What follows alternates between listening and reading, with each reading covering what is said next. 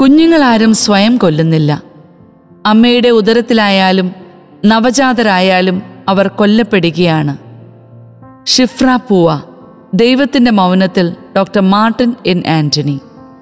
വിശുദ്ധ ഗ്രന്ഥത്തിലെ പുറപ്പാടിന്റെ പുസ്തകം വായിക്കുകയും ധ്യാനിക്കുകയും ചെയ്യുക എന്നത് ആത്മീയവും ധാർമ്മികവുമായ ഒരു മൽപ്പിടുത്തം തന്നെയാണ്. ആന്തരികമായ സംഘർഷത്തിലേക്ക് വാതിൽ തുറക്കുന്ന ഒരു ഗ്രന്ഥമാണത്. നമ്മെ അടിച്ചമർത്തുന്ന ഫറവോകളെ നമ്മൾ അവിടെ കണ്ടുമുട്ടും. സ്വാതന്ത്ര്യത്തിന്റെ ശുദ്ധവായു ശ്വസിക്കാൻ നമ്മൾ ആഗ്രഹിക്കും. അടിച്ചമർത്തപ്പെട്ട പാവങ്ങളുടെ നിലവിളികൾ നമ്മൾ കേൾക്കും. അവരിൽ ചിലരെയെങ്കിലും മോചിപ്പിക്കാൻ നമ്മൾ കൊതിക്കും. അതുപോലെ തന്നെ ചിലരെ നമുക്ക് അനുകരിക്കാൻ തോന്നും.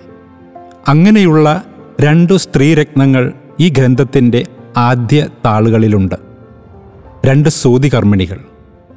മരണസംസ്കാരത്തിന്റെ മുൻപിൽ ജീവനു വേണ്ടി നിലപാടെടുത്ത രണ്ട് വിശുദ്ധ ജന്മങ്ങൾ.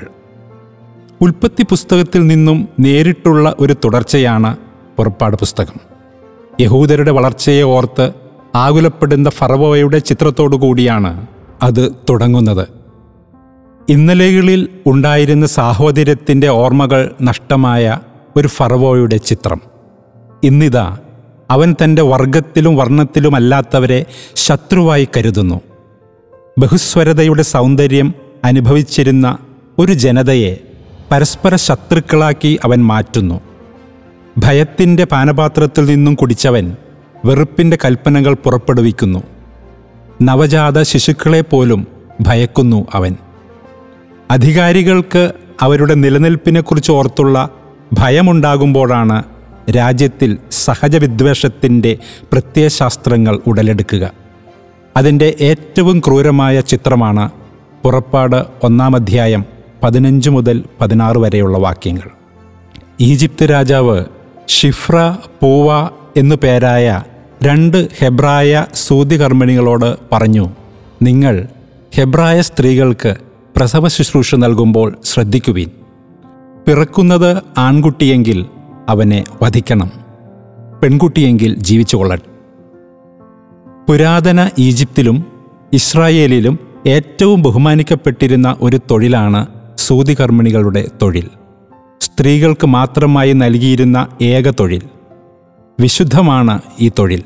അതുകൊണ്ട് തന്നെ ഈ തൊഴിലിൽ ഏർപ്പെടുന്നവർക്കും ഒരു വിശുദ്ധിയുടെ പരിവേഷം സമൂഹം കൽപ്പിച്ചിരുന്നു. ഓരോ ഗ്രാമങ്ങളുടെയും പൊതുസ്വത്തായിട്ടാണ് സമൂഹം അവരെ കരുതിയിരുന്നത്. അമ്മമാരുടെ പ്രസവവേദനകളിൽ പങ്കുചേരുന്നവരാണവർ. അങ്ങനെ അവരുടെ കരങ്ങളിലൂടെ സമൂഹം പുതുതലമുറയെ സ്വീകരിക്കുന്നു. നോക്കുക ആ വിശുദ്ധ കരങ്ങളിലാണ് മരണത്തിന്റെ എണ്ണ പുരട്ടാൻ ഫറവോ ശ്രമിക്കുന്നത്. ബൈബിൾ സംസ്കാരത്തിൽ പ്രസവത്തിന് പ്രഥമ സ്ഥാനമുണ്ട്. ഉൽപ്പത്തി പുസ്തകത്തിലെ സ്ത്രീ കഥാപാത്രങ്ങളിൽ ഏറ്റവും സുന്ദരിയാണ് റാഹേൽ. ഒരു കുഞ്ഞിനു വേണ്ടി അതിയായി ആഗ്രഹിച്ചവളാണ് അവൾ. എന്നിട്ടും അവളുടെ രണ്ടാമത്തെ കുഞ്ഞായ ബെന്യാമിനെ പ്രസവിക്കുമ്പോഴാണ് അവൾ മരിക്കുന്നത്. ആ നിമിഷത്തിലാണ് ഒരു സൂതികർമ്മിണിയുടെ വാക്കുകൾ വിശുദ്ധ ഗ്രന്ഥം ആദ്യമായി രേഖപ്പെടുത്തുന്നത്.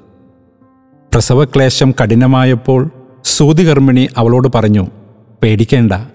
നിനക്ക് ഇപ്രാവശ്യവും ഒരു പുത്രനെ ലഭിക്കും. ഏറ്റവും സുന്ദരവും പ്രതീക്ഷ പകരുന്നതുമായ വാക്കുകൾ. നൊമ്പരങ്ങൾ അനുഭവിച്ചിട്ടുള്ളവർ മാത്രം പകരുന്ന മന്ത്രണമാണിത്. താമാറിന്റെ പ്രസവ സമയത്തും നമ്മൾ ഒരു സൂതികർമ്മിണിയെ കാണുന്നുണ്ട്. ഇപ്പോഴിതാ ഈജിപ്തിലെ വിപ്രവാസത്തിൽ രണ്ട് സൂതികർമ്മിണികൾ. ഈജിപ്തുകാരാണവർ. എന്നിട്ടും അവരുടെ പേരുകൾ വിശുദ്ധ ഗ്രന്ഥത്തിൽ ചേർക്കപ്പെട്ടിരിക്കുന്നു. ഷിഫ്ര പൂവ. ഷിഫ്ര എന്ന പദത്തിനർത്ഥം സുന്ദരിയെന്നും പൂവ എന്നതിന് തേജസ് വെളിച്ചം എന്നൊക്കെയാണ്. ഭയവും വിദ്വേഷവും കൂടി മരണം വിതച്ചപ്പോൾ മനസാക്ഷിയുടെ സ്വരം ശ്രവിച്ചവരാണവർ. എന്നാൽ ആ സൂതികർമ്മിണികൾ ദൈവഭയമുള്ളവരായിരുന്നതിനാൽ രാജാവ് പറഞ്ഞതുപോലെ ചെയ്തില്ല. സഹജരോടുള്ള വിദ്വേഷവും വെറുപ്പും ചുറ്റിനും അലയടിക്കുമ്പോൾ ആദ്യം ശ്രവിക്കേണ്ടത് നമ്മുടെ മനസാക്ഷിയെ തന്നെയാണ്. ദൈവഭയത്തിന്റെയും ബഹുമാനത്തിന്റെയും സിംഹാസനമാണത്. ഭൂമിയിലെ ആദ്യ കലയാണ് സൂതികർമ്മിണികളുടെ തൊഴിൽ. ജീവൻ നൽകാൻ സഹായിക്കുക എന്നത് ദൈവീകമായ ഒരു കലയാണ്. ഈ കലയെ അപ്രത്യക്ഷമാക്കുന്ന തിന്മയുടെ ഇടപെടലുകളാണ് ഭ്രൂണഹത്യകളെ അനുകൂലിക്കുന്ന എല്ലാ നിലപാടുകളും പ്രത്യയശാസ്ത്രങ്ങളും നിയമവ്യവസ്ഥകളും. ഒരു കാര്യം നമ്മൾ ഓർക്കണം. ജീവന് പ്രഥമസ്ഥാനം നൽകാത്ത നാഗരികതകൾ എല്ലാം തന്നെ ക്ഷയിച്ചു പോയിട്ടേയുള്ളൂ.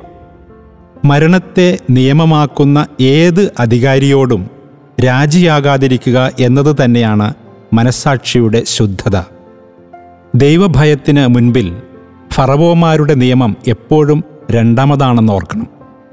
കുഞ്ഞുങ്ങൾ ആരും സ്വയം കൊല്ലുന്നില്ല. അവർ അമ്മയുടെ ഉദരത്തിലായാലും നവജാതരായാലും കൊല്ലപ്പെടുകയാണ് ചെയ്യുന്നത്.